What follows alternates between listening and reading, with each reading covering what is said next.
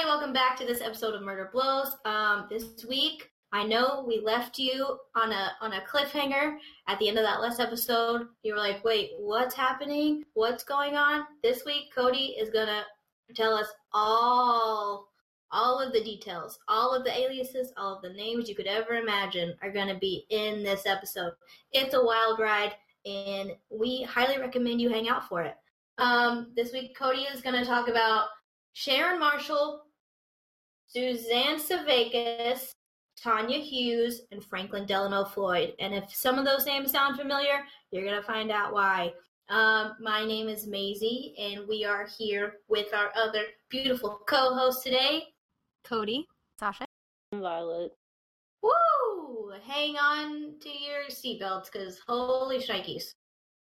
Get a, get a pen and paper, actually. That's probably pretty helpful. Okay, thanks.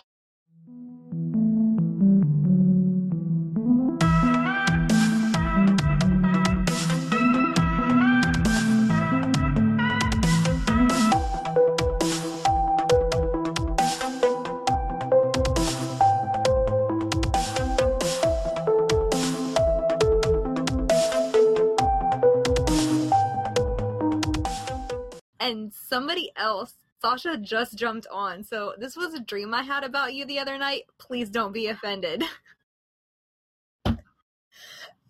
I'll tell you the beginning. I was listening to a podcast called Fall On, and mm. it normally has, like, disappearances of black children and missing black children. And it had the thing about the Grady uh, babies taken from the Atlanta hospital in the eighties. Mm.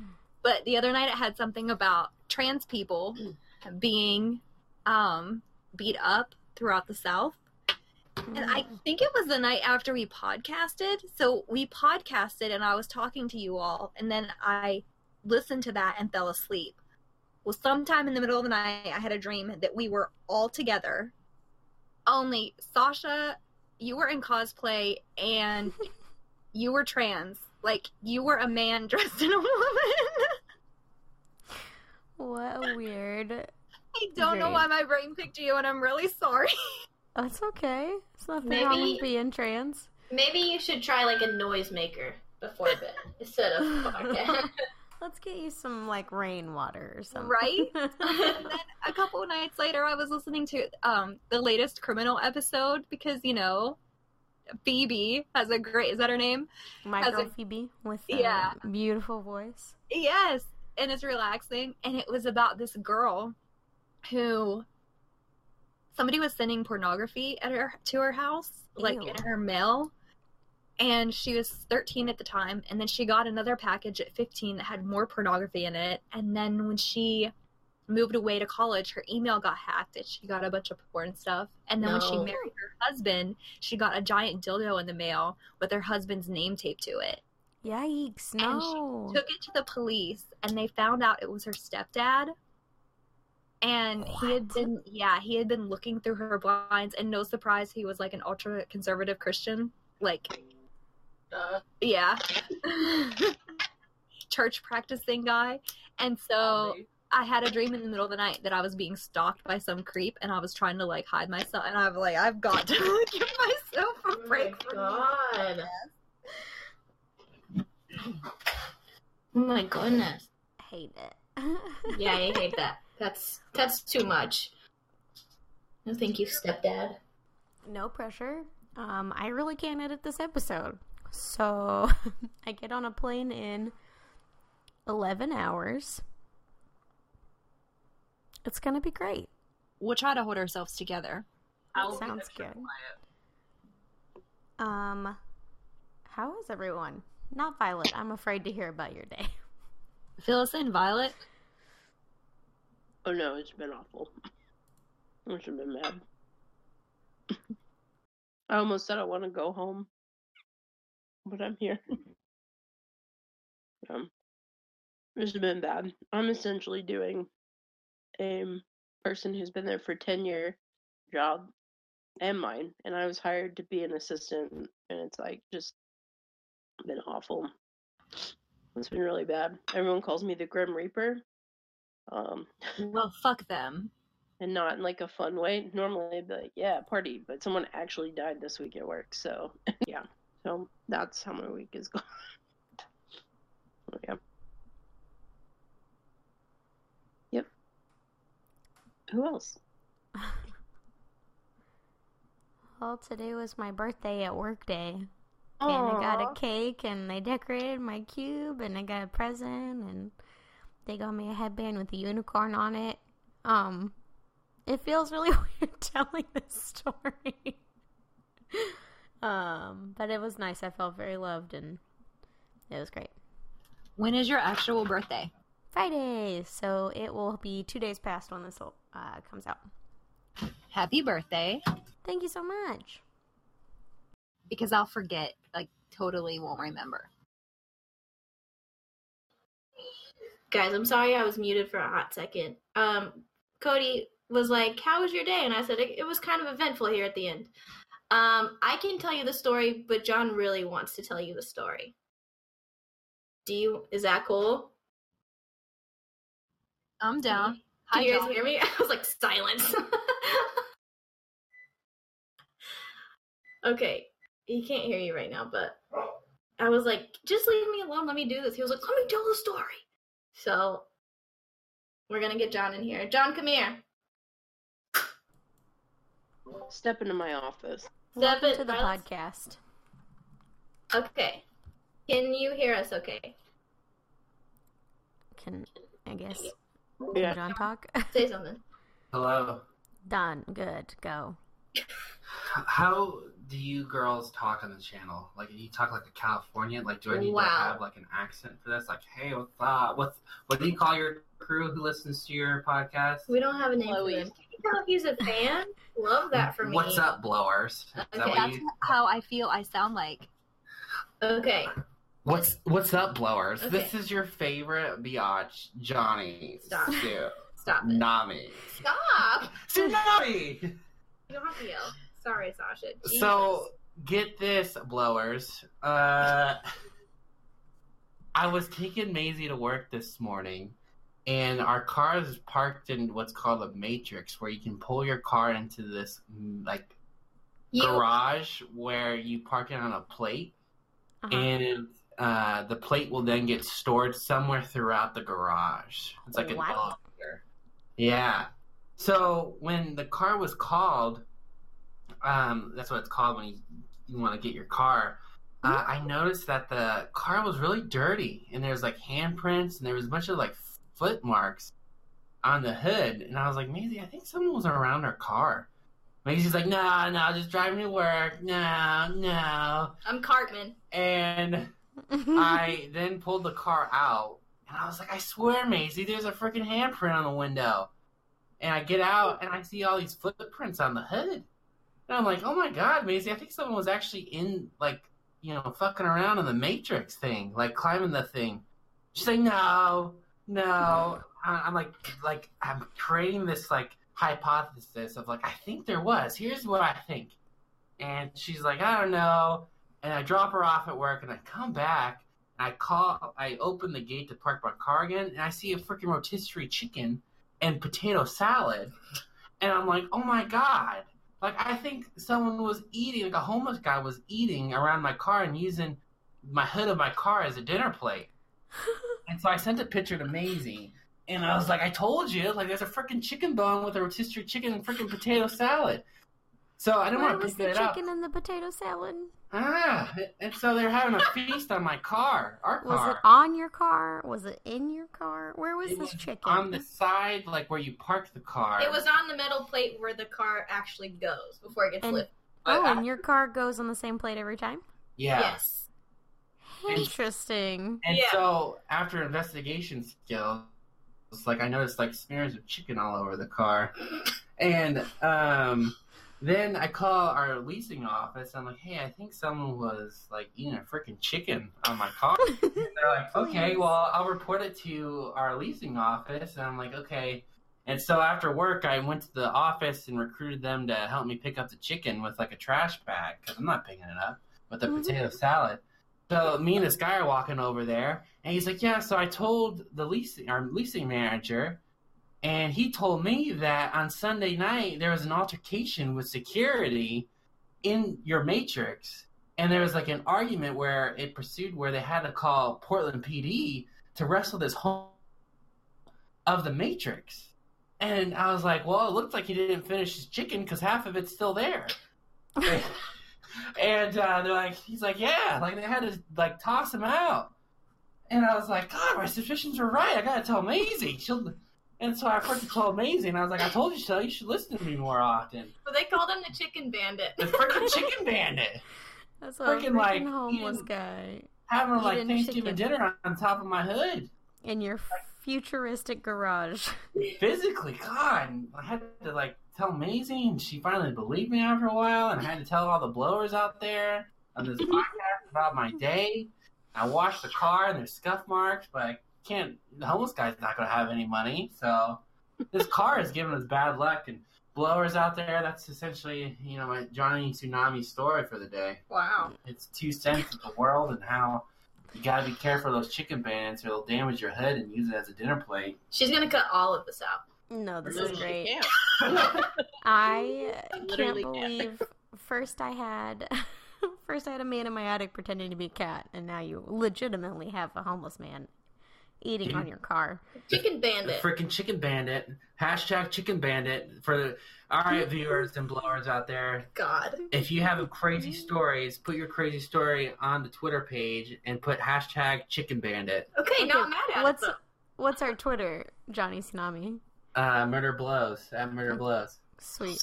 So proud. I- I thought a... you were going to fail that one. I did too. No, I'm not going to fail. I know this shit. All right, you blowers, go tell your stories. Okay. Thank you so much for that story, John. You're welcome. Just wanted to share. Okay, bye.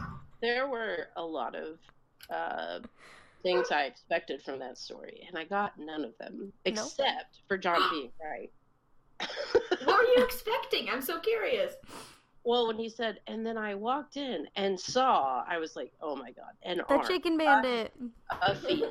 A uh, sleeping man. Like, a rapist. A uh, Brad Pitt. Like, literally anything but a rotisserie chicken bandit. Potato salad.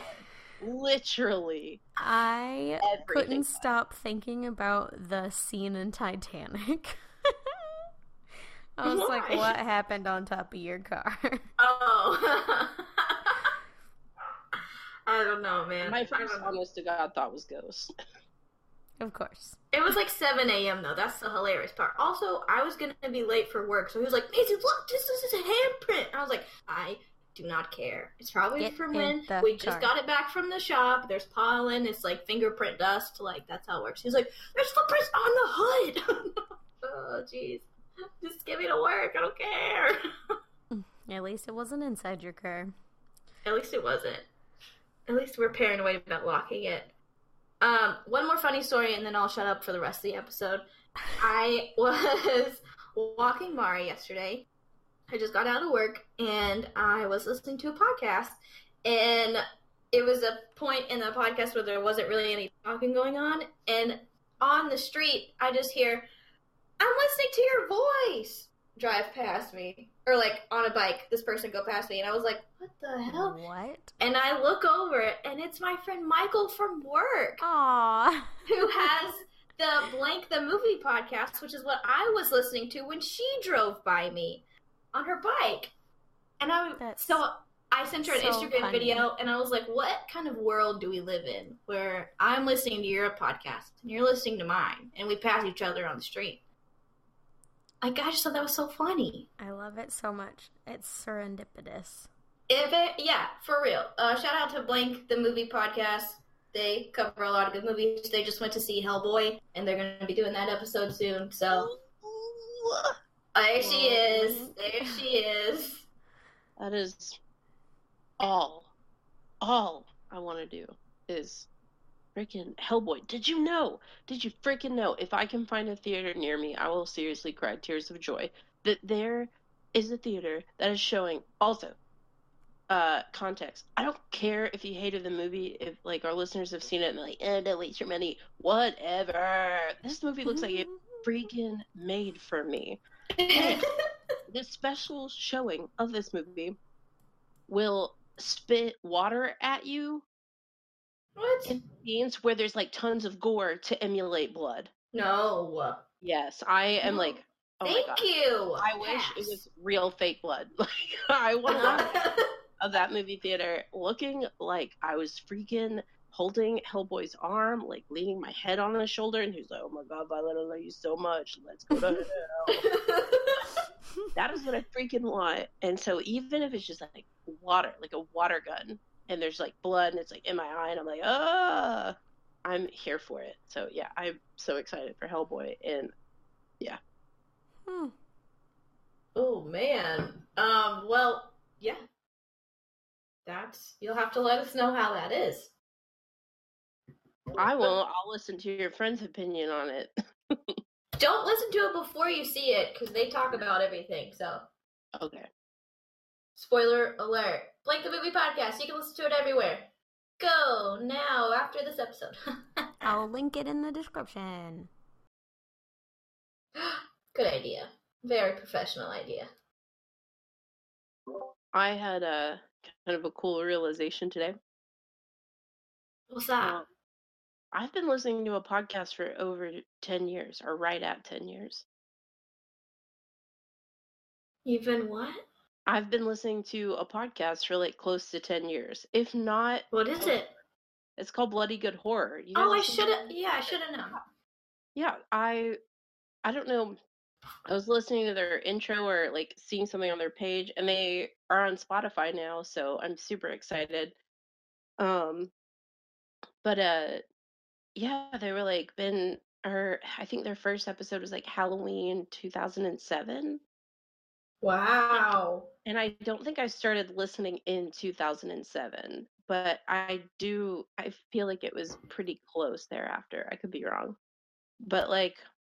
Maybe a couple of years later. So like I said, if I'm not at ten years, I'm very close. And I still love it. Like, whoa, I was listening to episodes today at work, and I was like, this is so funny. Like, I was cackling out loud over this episode. And I was like, man, this podcast is entertaining. I was subscribed to their Patreon, but I fell on hard times. But I've, like, re-listening and catching up on them now that they're on Spotify. As like insured, I'm gonna resubscribe to their Patreon because it's like ten bucks a month, but you get like access to their YouTube live stream, which I feel like would be really cool. And they send you all their new like T-shirt designs with stickers and coasters, like every time they make a new one. So, anyways, if you like horror movies, they're literally so funny, and it, it's. usually like four or five people, and all of them normally have different opinions, and I love that. That's awesome. Yeah, so I'll link them too. Not that they need publicity, but hey, and they could always incredible. Yeah, it, they're great.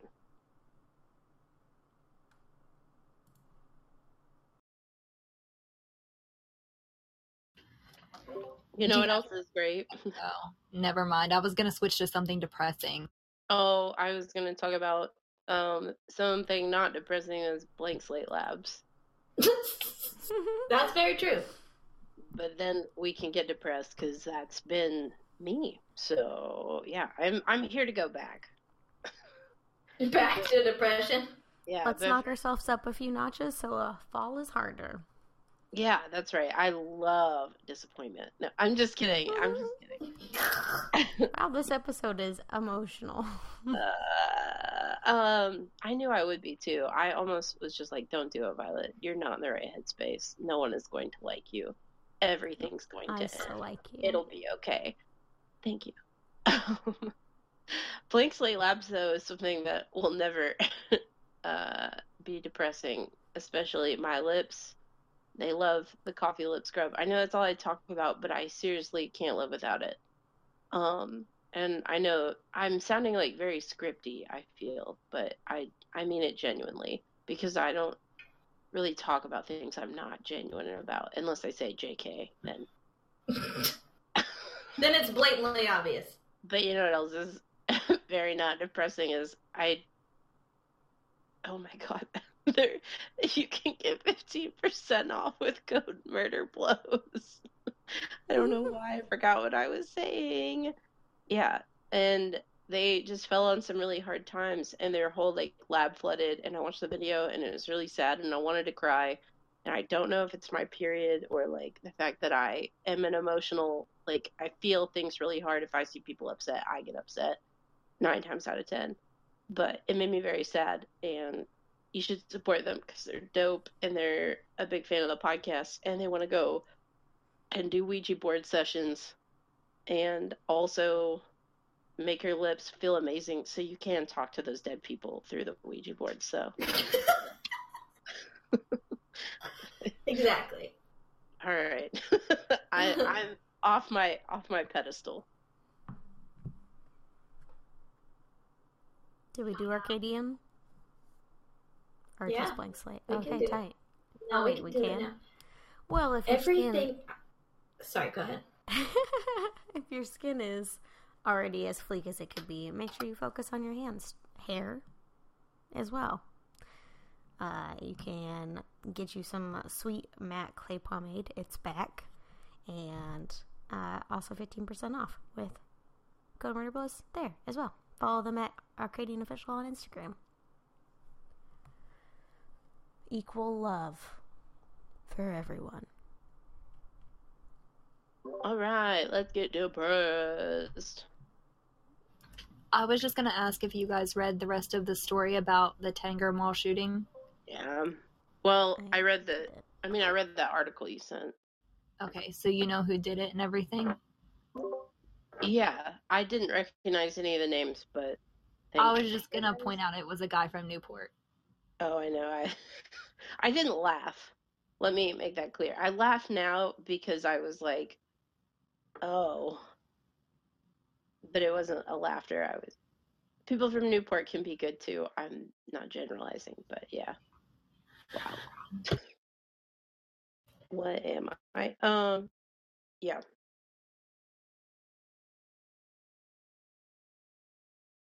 You guys ready for the rest of the story? I sound like Paul Harvey. Maisie says yes. Maisie's having technical difficulties for those listening to the podcast. So if I um, commentate for her, she can also commentate for herself because she hasn't cut out but once this whole episode for me. So yeah. But yeah, I'm ready, but also like not ready. I really... I rarely ever hope for happy endings, like ever. I love, love, what's the word? Dread? But I'm almost like hoping for at least like a pseudo happy ending. I'm probably not... gonna have to disappoint you, Violet. Okay. Yeah, I'm like, I don't feel like we're heading that direction. Yeah, no, I don't either, but you know, once in a while. I don't think I've ever told a case with a happy ending. I don't think so either. So last time on Murder Blows. Well, I was finishing this up the other night, and it took me hours, and there's more kept unrolling, and more kept unrolling, and I was just, oh man, these girls. They're going to be like, all right, Cody, you're not going for two months. um, so last week, we did, we talked about three people. One was Suzanne Sevakis, who had four children.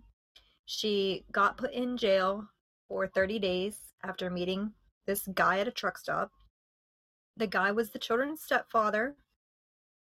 After she got out of jail, she went home, and their house was empty, and her children and husband were gone. She went to the police, and they wouldn't do anything because she had been in jail, and he was legally their stepfather. She recovered two of the children, but she was missing the oldest daughter and the youngest little boy. And then was we... Was it Suzanne or Sharon? That was Suzanne Sevakis. Whoops. The first, first lady. We called her Sharon all last episode, I think. No. No. Oh, the next person is Sharon. One. Okay.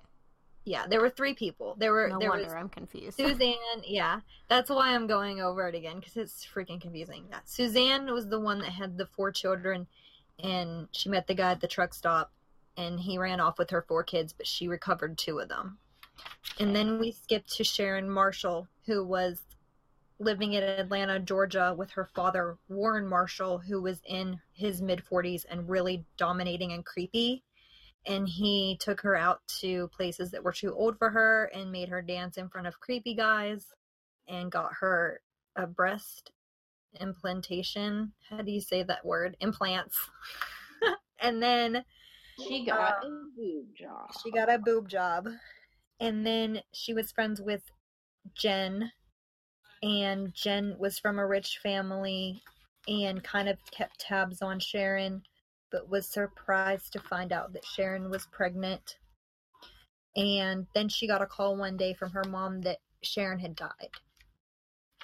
And then we went to Tanya Hughes, who was, her first name was Tanya Tadlock. Tadlock was supposedly her maiden name, but her married name was Hughes. She was married to Clarence Hughes, and she worked at a nightclub and she stripped for a living, and Clarence was really dominating and he would wait in the parking lot for her, and her friend Karen noticed and really didn't like Clarence, and Tanya met a guy and, and tried sneaking off, and she was going to run away with him, but Clarence found out, and a little while later she was found dead on the side of the road. And whenever she was in the hospital recovering, the police couldn't figure out who did it. They suspected Clarence, but they couldn't pin him. And we wrapped up with, it was her funeral, and Clarence showed up at the funeral in a dark gray suit with red hair dye dripping down the back of it. And he hated everybody at the funeral and said they were all sinners. And then at the end of the funeral, he placed a photo on the casket, and the photo was of a small blonde girl sitting with a man old enough to be her father. And I said that Clarence had known his wife since she was a child. Any questions? No, I feel like you just gave us last time on Murder Blows. And good. Um, That's what I was going for. What is going to happen? What's going to happen? A lot of shit. Okay. So, let me clear my throat here. I have a headache, like a really bad headache, and I think it's allergies and sinuses. Also, I woke up at seven this morning for no reason whatsoever, and I've been going ever since. So, whoa. I'll try not to stumble through this. Yeah, it's really weird. Um, hours after Tanya Hughes was laid to rest, Clarence called to collect in on two life insurance policies totaling eighty thousand dollars. But he slipped up. Clarence, Clarence's name was not Clarence Hughes, and the woman he buried was not Tanya Hughes. The name he gave to the insurance company was Franklin Delano Floyd, who was a wanted fugitive who had been running for twenty years. Franklin, and now I'm going to tell you about Franklin and a little bit of his life and how messed up his life was. Sometimes I'll call him Frank, sometimes I'll call him Floyd, because I suck at writing notes. But Franklin Delano Floyd was born in a small town in Georgia in nineteen forty-three. He was the youngest of five kids, and his father was an alcoholic who was abusive while drunk, mostly to his mother, Della. Every time I wrote her name, I thought of Della Duck. No offense, Della. I watch a lot of DuckTales, sorry.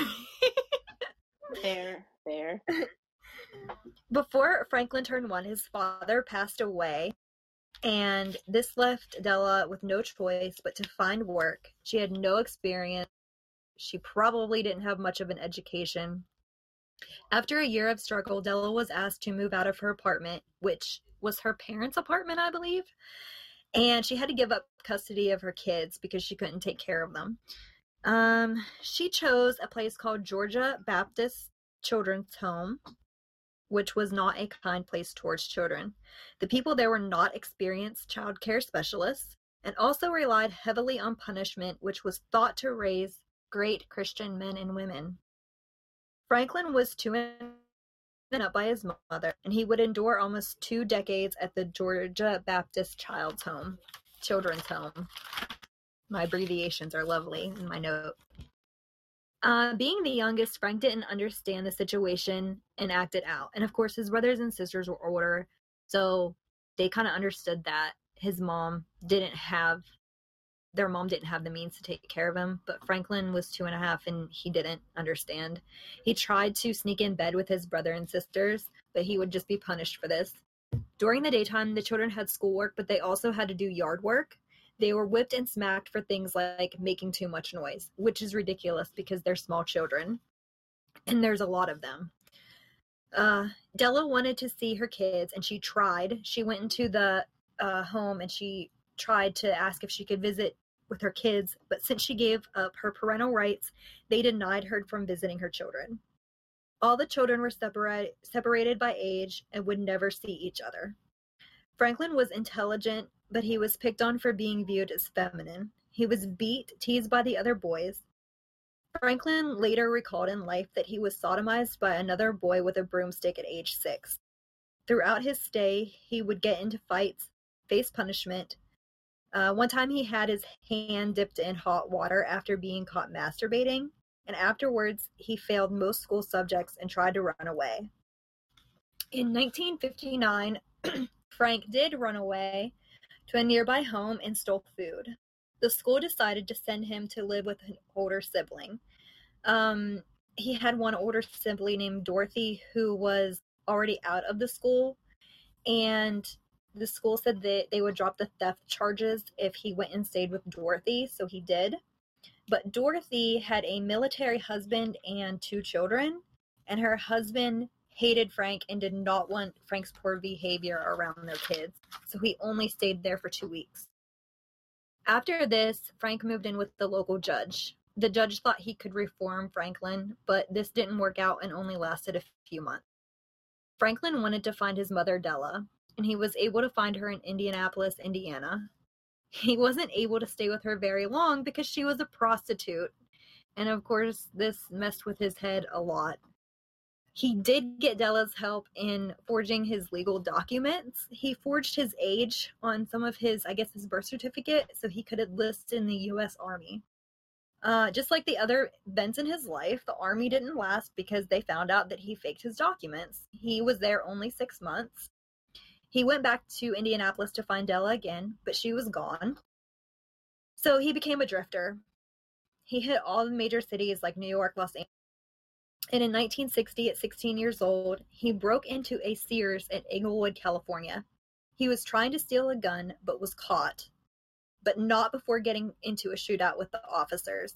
The officers were unscathed, but Frank was shot in the stomach. And after recovering and being placed in a youth institute, he was arrested uh, for breaking parole. He left the country to go camping. So this guy is in the youth institute, and he's released on parole, and in nineteen sixty-one, he decides to go camping to Canada with one of his friends, and this breaks his parole, and so he gets arrested. Um, this is the first time he was arrested, and this was the first time he was tested by a uh, psychiatric doctor, and this was in nineteen sixty-two. The test had inconclusive results, and Frank returned to Georgia, where the Baptist home was located. So he's living in Georgia and working at the Atlanta airport. And while he's working at the Atlanta airport and living in Georgia, he decides to abduct a four-year-old little girl from a bowling alley. He oh. took her... Sorry. No, you're fine. I just love bowling. Okay, well, not today. Yeah, no. Not today, Violet. He Why took her to the... to ruin rad things. Okay, I'm done. Yeah, well, bowling alleys can be creepy. At least where I was from, they were creepy. They were like hole in the wall. That and roller skating rinks were really creepy where I was from. Oh, no way. I had Circus World, and they did like a neon night, and it was like blam, blam, blam, blam, and all the food was overpriced, and they served beer, but I didn't get to drink beer because I was like eight, but it was so cool. Okay. No, ours had like plywood walls and smelled like cigarette smoke. Woof. Yeah. It's me. Anyways, carry on. Sorry. Sorry.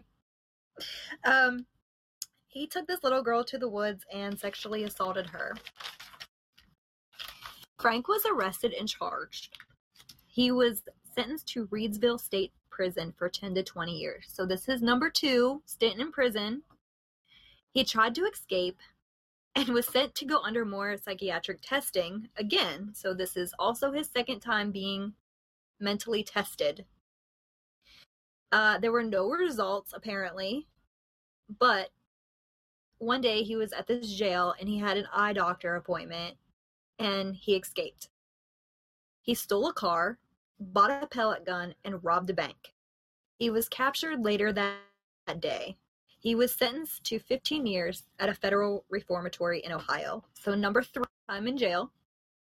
He tried to escape this prison two months in, but was captured and gained five more years.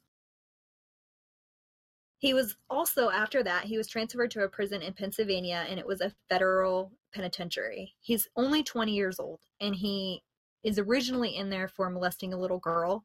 So according to the guards and the other inmates, he's the worst of the worst. So of course, which, I mean, I'm fine with this. He was beaten, he was raped, and he was the lowest of the low there. He threatened suicide, and for a third time was seen by another psych doctor. It doesn't say what the test results were, but after a year, he was tested for a fourth time and sent to a prison in Illinois. And this is now nineteen sixty-five. And this time, it was much of the same happenings, except he was a sex slave to one person instead of a bunch of people. And he remained in this prison until nineteen sixty-eight. He transferred back to Georgia prison and gained his G E D. In Georgia State Penitentiary, he met this guy named David Dial and became tied to the Church of the New Song Movement, a prison religious revolution group. That really has nothing to do with the rest of the case. I just like throwing that in there. And I know Violet enjoys it too. True, um, true. Yeah. She's not wrong. In November of nineteen seventy-one, Frank was pardoned from charges and was freed in seventy-two. I have no other details about that. I don't know why he was pardoned. I don't know who would pardon him. But uh, maybe the prisons were crowded. I don't know. He was freed in seventy-two. So from seventy-two to seventy-three, Frank lived in a halfway home. So apparently he was still like on parole or something. Um... He lived there for a year and then was released back into society to do whatever he would like. It took Frank only one week before he was in trouble again. He attempted to kidnap a young woman at a gas station. He tried to sexually assault her, but she got away. He was arrested and served time. So this is what, the third time he's been in jail? Fourth? Fourth time he's been in jail. Um... After being released, he contacted David Dial. Dial posted bond for Frank, and when Frank didn't arrive for his next court date, a warrant was issued. So, this lovely David guy was like, here's bond. Frank skipped his bond, and for twenty years, Frank is a fugitive. Frank was a drifter, and rumors through his family uh, flowed. His siblings recalled seeing sightings of him. Dorothy, the sister that he stayed at for a couple weeks, said that one day Frank and their other brother, Billy, showed up to her home in uh, South Carolina in nineteen seventy-four. And I just want to make a note that this is close to where Sandra, the first lady that we talked about, met Brandon Williams at the truck stop. Um... Police discovered that Brandon Williams was one of the many aliases of Frank Delano Floyd. Then he urged Sandra and her family to move to Texas. Do you guys remember that? Yes. Okay, just making sure. Um, and this is the Sandra that uh, served the thirty days in jail, and the police wouldn't help her find her kids, and she recovered two of them, but little Philip and Suzanne still remain missing. And what this does is this takes Franklin and, tu- and Suzanne, who are now Trenton Davis and Suzanne Davis, in Oklahoma. So in Oklahoma, this Franklin guy is now a maintenance worker under the name of Trenton Davis for a school system. So this Franklin guy that raped a little girl is working for a school system as a maintenance person. No background check, nothing. And the thing about it is, is Philip wasn't with him, the little boy. So he seemed to have completely disappeared out of the picture.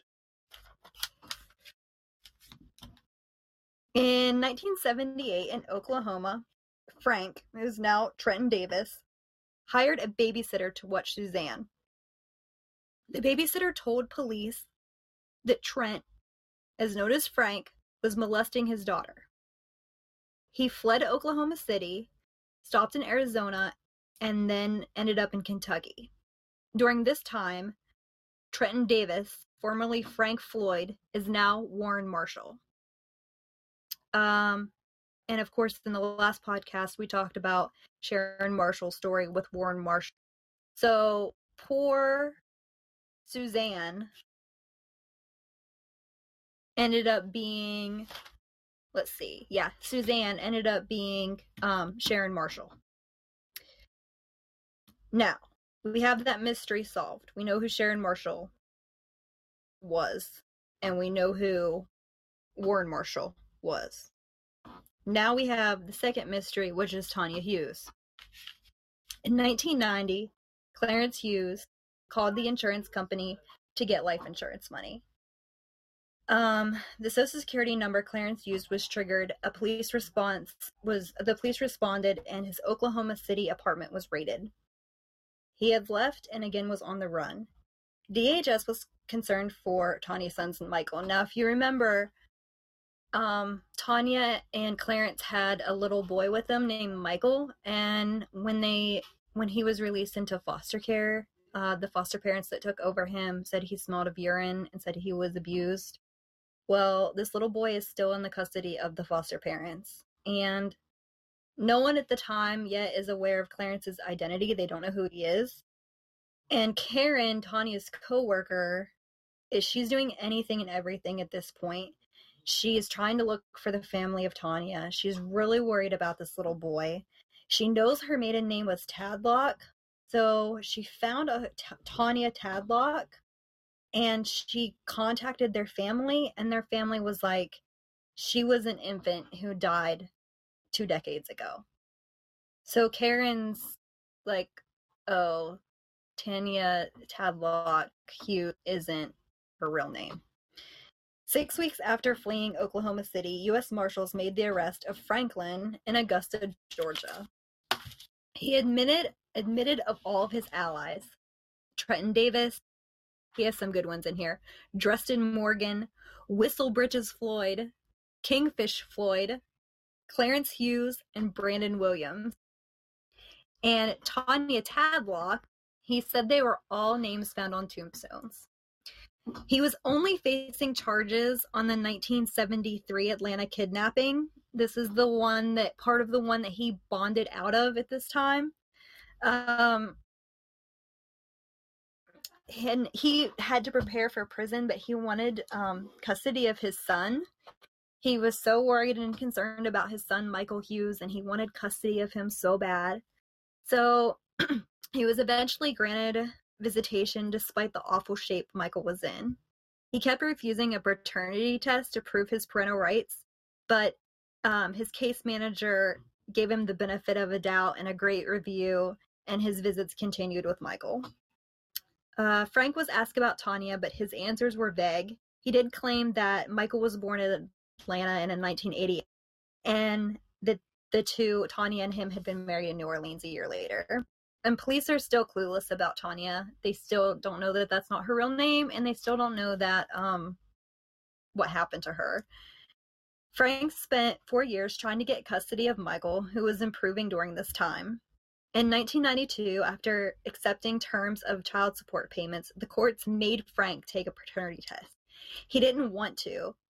And the test came back as no paternal link, which is thank God, because not only would that have been incest, but this creep needs to stay away from Michael. Um, he was denied visitation, custody rights were canceled, and the support payments were canceled. but Frank still insisted that he was the father. In nineteen ninety-three, two and a half years after Frank's um, third or fourth stay in jail at this point, his parole was graciously moved from Tulsa to Oklahoma City. So somebody was like, you've been a terrible person, but we'll be nice to you and move your parole back to Oklahoma City, where you're the, this little boy who you think your son is staying and you can be close to. Um... This allowed him to continue his paternity case, and he also had a steady income because he found a job uh, working as a repairman for an apartment complex that he was also living in. So he attended all of his parole meetings, and he saw a psychiatrist, and the psychiatrist thought that he was just damaged and he could be fixed, and his parole officer thought the opposite. The parole officer thought he was a terrible, terrible person. Um, and would do more horrible things. Frank took his custody bid to the Oklahoma Supreme Court, who reversed the decision to terminate his parental rights. Even though a paternity test concluded that he was not the father, the Oklahoma Supreme Court was like, well, you can see this kid anyway, even though you've kidnapped and raped a little girl. In nineteen ninety-four, Frank was a model employee, but by this time he messed up. It was the fourth of July. And he's living in the same apartment complexes, being a great guy and getting his visitation. And a woman named Carrie Lywood lived in the apartments. Upon returning home, Frank the repairman was in her apartment, going through her undergarments with a knife in his hand.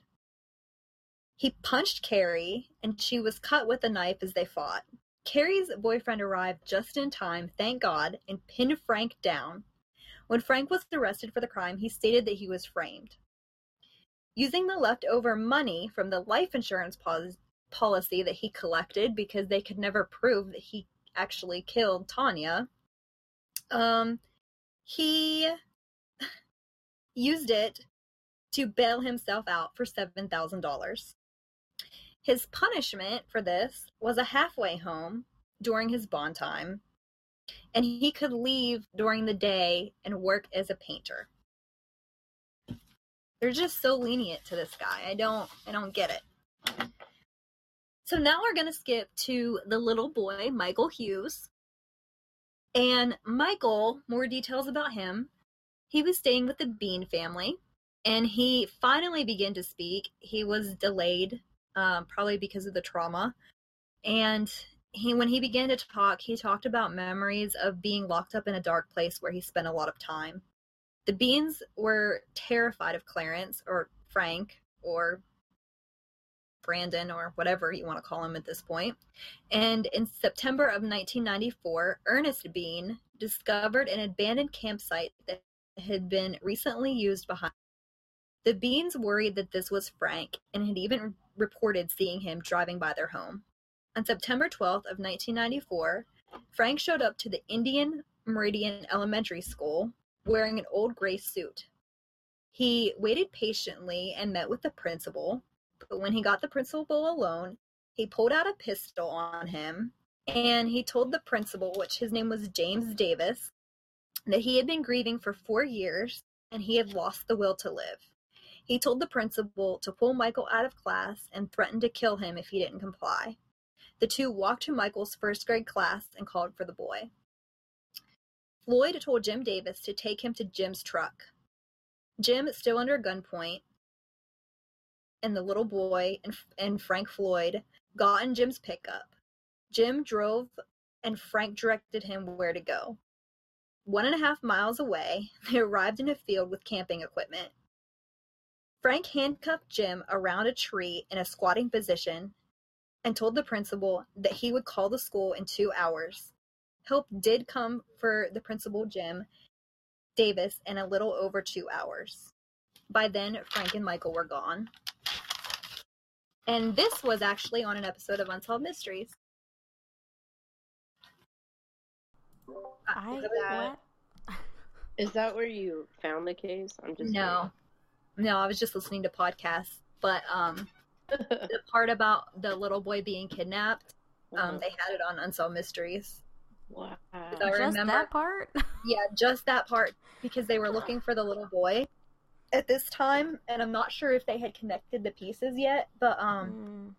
they had a picture of Michael Hughes, and it showed, they did the reenactment where the guy went into the school and held the gun and led the principal out to the woods and handcuffed him to the tree. And the principal told a story about how he didn't think, like, because he was handcuffed to a tree and nobody knew where he was. He had just disappeared from the school. So um, he didn't think that anybody was going to come and get him. But two hours later, the police did show up. And I think at the end of this, I have the episode of what Unsolved Mysteries it was wrote down. Um, an A P B was put out... including Frank's name and all of his aliases. Um, F B I official Fitzpatrick, I'm going to call him Fitz because I'm lazy, was also immediately on the case. He noticed that, that Frank was still the main suspect in the murder investigation of his wife, Tanya Hughes. Fitz tracked down a colleague of Frank. Now, this is a little confusing, but what happened was when Frank was living in Oklahoma City with his, quote, daughter, um, he worked at that school as a maintenance person, and he gave one of his colleagues a picture of an older man and a little girl. And the guy hung on to the photo because he just had a feeling about it. And recently, Frank had returned to Oklahoma City and asked for the photo back. And this colleague denied. I guess they said they didn't have any anymore. And they were basically triggered to call the police and say, hey, this guy, weird guy named Frank, gave me this picture a long time ago, and he just showed up and asked for it back. And when the law enforcement got the photograph, they realized that it was the same photo that he had left on the casket of Tanya Hughes. So this is the point where they actually connect that Tanya Hughes was actually this little girl. Um, even though I'm sure they could have figured that out sooner, I don't know why it took them so long. Um, so let's see here. They still didn't know exactly who Tanya Hughes was, I guess, but they knew that Tanya Hughes, like, was her daughter, was Frank's daughter. Um, let's see. So, the truck that the principal had drove them away in, um, and that Frank stole afterwards, they didn't find any clues in it. They finally found the truck a month later, but there was nothing in it.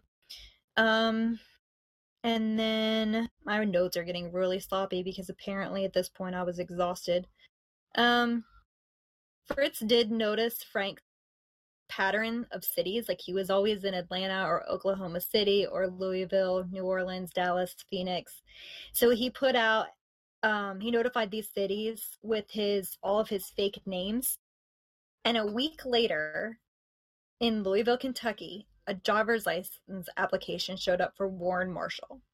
So he started using Warren Marshall, an old alias, in Louisville, Kentucky. Um. On November tenth, nineteen ninety-four, Frank was found. He was a used car salesman, and he had three pictures in his wallet. One picture was teenage Tanya in a risque pose outside. One picture was um, the little boy Michael, and he was a baby at the time, and he was naked. And then another picture was an unknown, and he also had an address book on him. You cut out on the third picture. Sorry. It was an unknown woman that they hadn't known who she God. was yet. And an address book. Can I just say, of course, he's a fucking used car salesman. Right? That's what I thought, too. Of fucking course. So, okay. This woman that they didn't know who this picture was turned out to be, get this, this is creepy. She was the girl... the little girl from the bowling alley that Frank abducted and raped and first went to jail for. He tracked her over the years and had her current address and telephone number and Jesus pictures. Fucking Ugh. Christ. like, that's why, A, this is so long because I can't leave any details out because little things like that are so explosively creepy.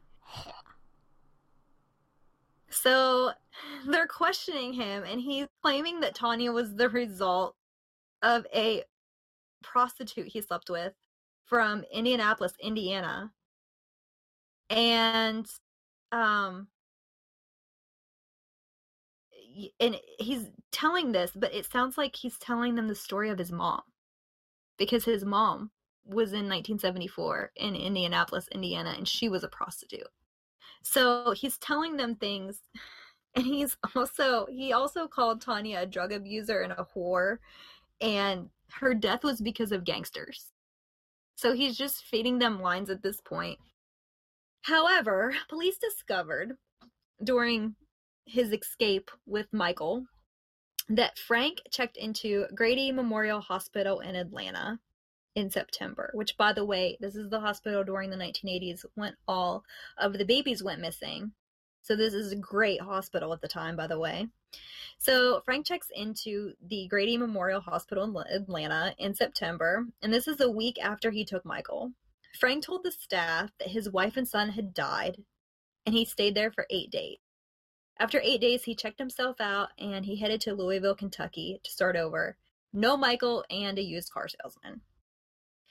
The F B I at this point assumed the worst. They decided that they were going to tap a telephone line whenever he talked to an old friend. This friend was the only friend he had from the Baptist Children's Home where he stayed when he was a little boy. Her name was Rebecca Barr. Her and Frank had many conversations, um, but the only answer she was able to get was that Michael was definitely deceased. F B I also found throughout their many talks with Frank that Michael's real name was supposed to be Michael Hughes, but his real name was Michael Marshall, and he was born in Tampa, Florida in nineteen eighty-eight. In court, Rebecca Barr testified that Frank buried Michael in Georgia alongside a creek. An inmate testified that Frank told him about pushing the boy off a bridge and hearing the little bastard scream.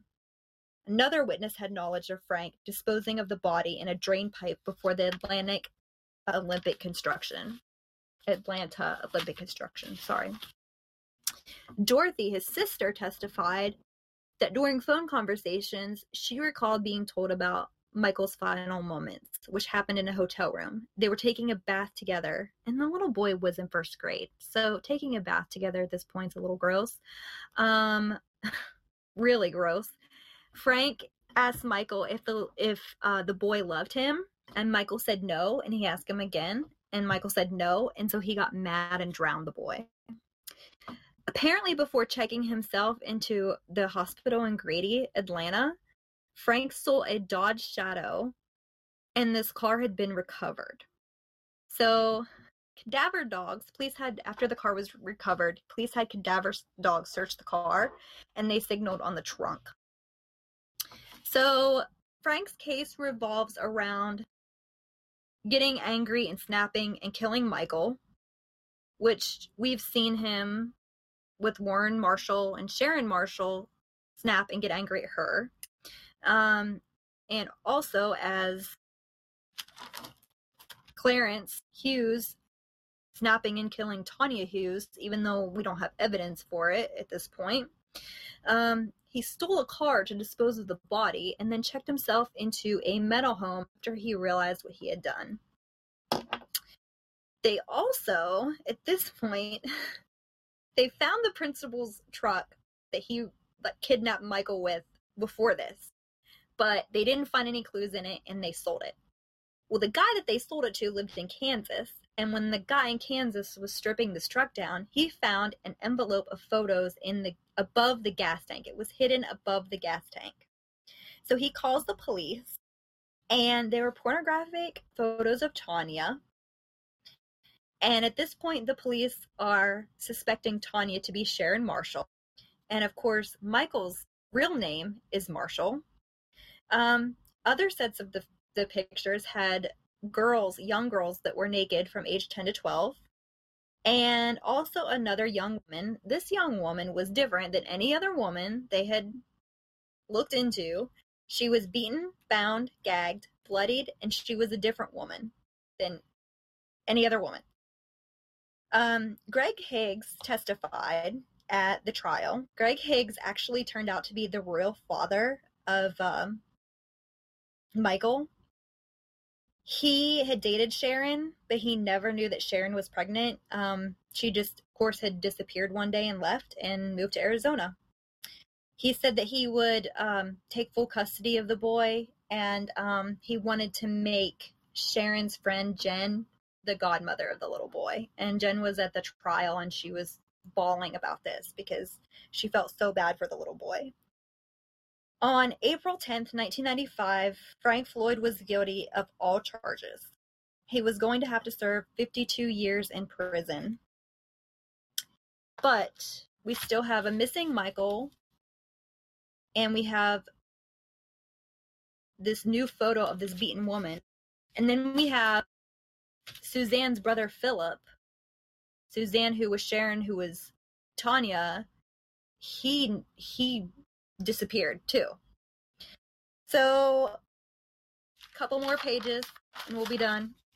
Uh, during nineteen ninety-five, during the trial of Frank, bones were discovered by Tampa police along I two seventy-five, and autopsy revealed that there were two gunshots to the skull, and the woman was aged between ages sixteen and twenty. She was badly beaten before death.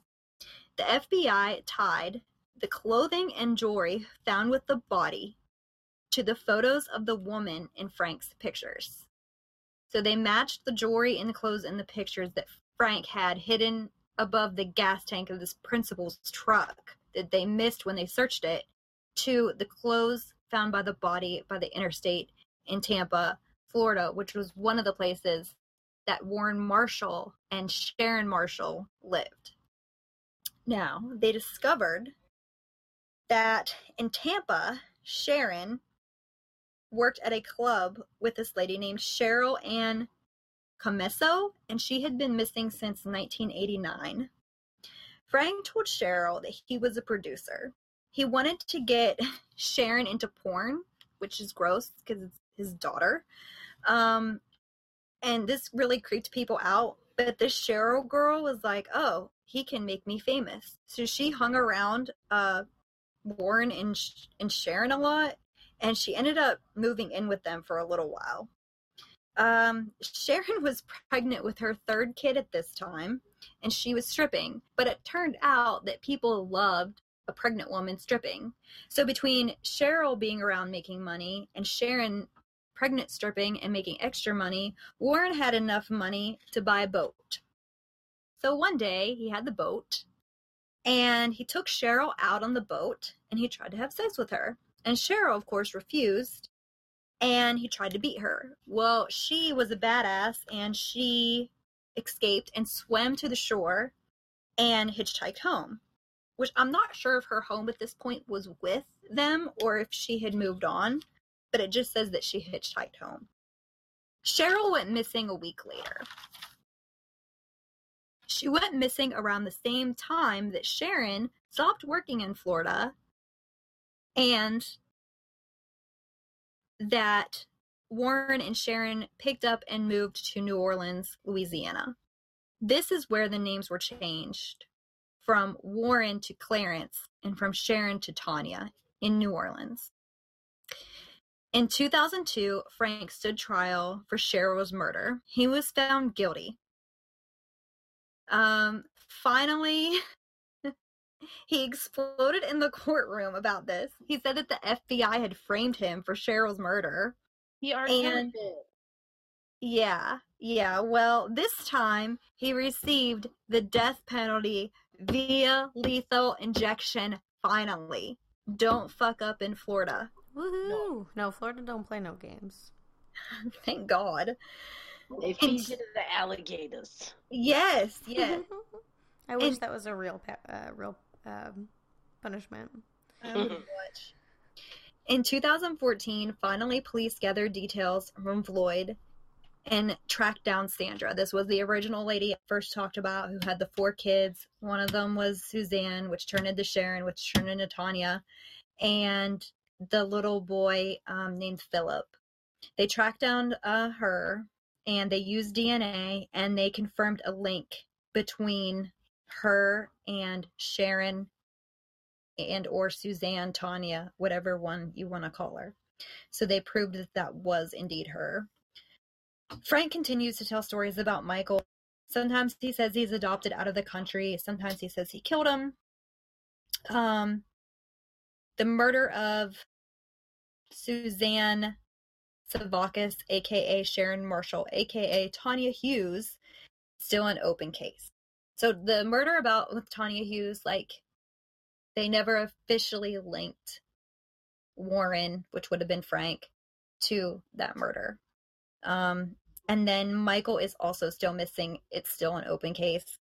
Um, Floyd is now seventy-five. Supposedly, he's confessed to killing Michael. Um, he said he did it. Now he's saying in two thousand sixteen that he did it on the day of his abduction, that he was driving the truck and he was just really annoyed at the boy and shot him. And then um, he pulled off to the side of the interstate. And somebody remembers arguing, like a man and a boy arguing along the side of the interstate, and they thought it was weird. But uh, Frank's told so many lies at this point about Michael that nobody really knows for sure. They did go to the interstate where he said that he shot him and looked for remains, but I guess it was somewhere between Oklahoma and Texas, and there were a lot of wild hogs in the area, and so they didn't think that even if he was there, anything would be left of him. Um, he's still alive. He hasn't been put to death yet. Florida is taking their time on that.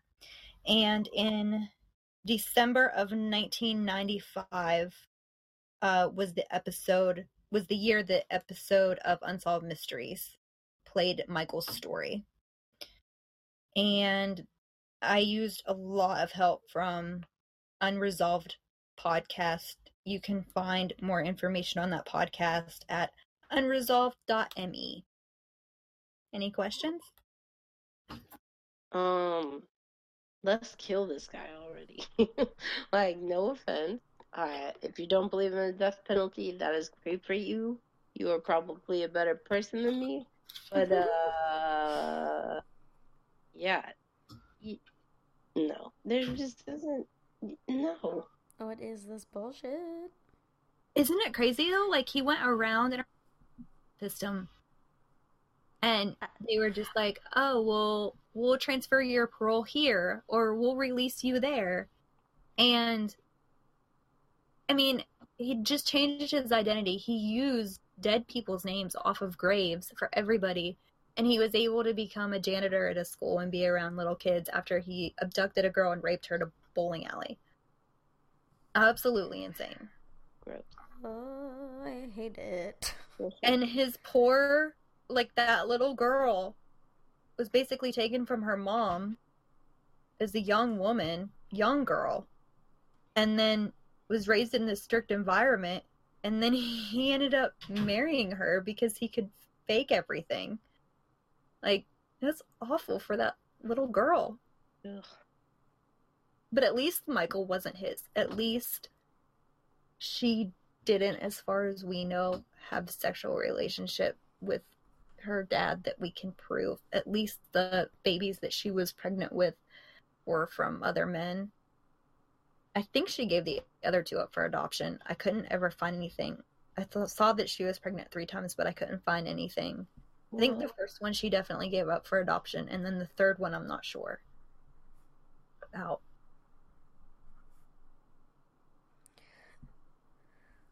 I just, you know, like when you got the thing in your throat and you just want to be like, it's coughing, but you'll cough too hard, you gag and throw up. Yeah. Yes. That, that is what's happening. Yeah. Yeah. I had to share it because it was so aggravating. I mean, it's a good story. Like, when I was listening to the podcast, I was like, oh, this this is keeping me on the edge of my seat, you know? But at the whole time, you're hoping for a good outcome. And then I realized that I was listening to the Unresolved podcast. And isn't one? Um, but yeah, absolutely crazy. Woof. I'll give I'll give a, a woof for Maisie, who is still having technical difficulties. She sent me a video. I'm sorry that you're having technical difficulties, Maisie. I don't know if you can hear me or not, but I know how it feels because I'm always the one with technical difficulties, and I'll probably be at my house next week, so... She said, I'm upset. I don't know if you guys can hear me, but every... everybody's like words were like smashed together, and I just didn't respond during the story because I never knew if I was ever talking over anyone. No, oh, we will switch back to the other stuff.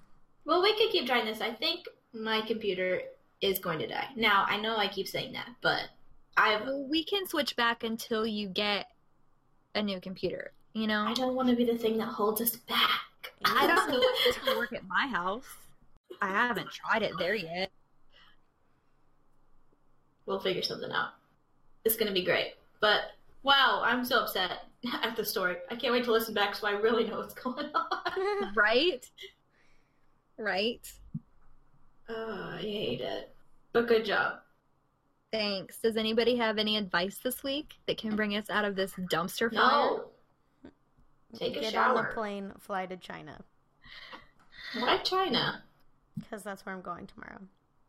What the fuck? Okay, right. Have fun. That's, I mean, literally I'm like, well, at least I can leave this nonsense here and pretend like it doesn't exist in another country. Jesus Christ. Good for you, though. Thanks. It's out of jealousy. My profanity is out of jealousy.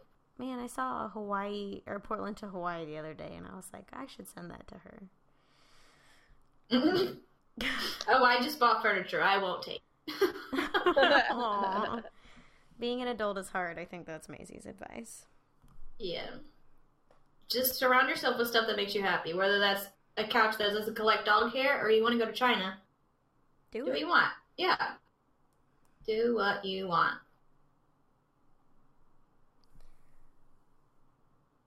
Um, uh, any other advice? Yeah, get life insurance. But don't tell anybody you got it. I was going to say make sure you involve your partner so they don't think you're trying to kill them. I haven't officially got it yet. I was just asking questions about it today because I'm getting older and I have a child. So I feel like I should be responsible. Never a bad idea. Very responsible of you. Um, I just want to make sure we gave a proper shout out to Arcadian Grooming and Blank Slate Labs. They make really great products that you can really pronounce what's in their shit, and it's really great. I use it every day. My partner uses it every day. Um, you can use the uh, promo code Murder Blows for both sites, arcadian grooming dot com or blank slate labs dot com, and it gets you fifteen percent off. Um, right now, Arcadian is having free shipping on domestic orders, so hello, what are you even doing? They make um, like a conditioning cream that I use on my face every night, which is actually meant for a beard, but if you put it where your, your beard would be, I guess it's okay because it's worked it good for me so far. They've got a hair pomade, um, which I'm kind of trying to, I'm trying to get into using it, but I'm really nervous because my hair is, like, long pomade. Like, you wouldn't normally use pomade along the hair, but so far I've had pretty good success. I get my hands wet, and I get a little product and just use it really kind of for my, so I don't get all crazy. And uh, I use a comb, like a fat tooth comb, and just kind of comb it out, and it works pretty well, especially because it's, like, still kind of staticky outside up here. Yeah, I like it. ten out of ten recommend. Go check them out at Arcadian Grooming um, on all social media and Blank Slate Labs on all social media. Tell them we said hello. That's it. I'm done forever.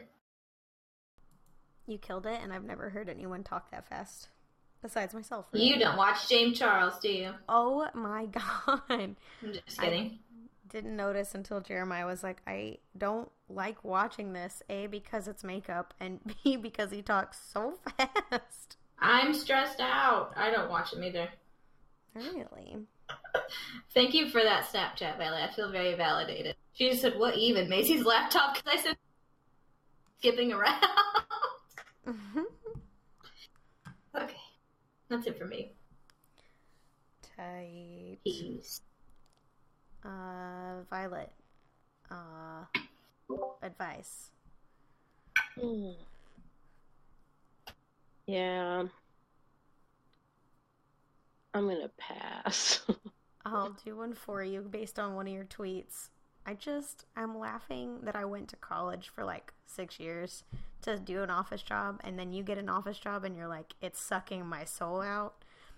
Um, so listen to podcasts to numb your pain is Violet's. I don't even remember that tweet. It was about Bloody Good Horror. Oh, okay.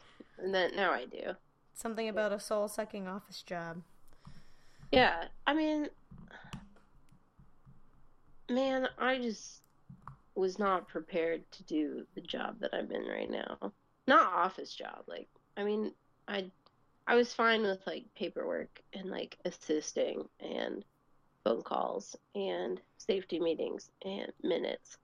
But, like, uh, taking people to the hospital and uh, just, like, listening to people, like, fake be sick or fake get hurt.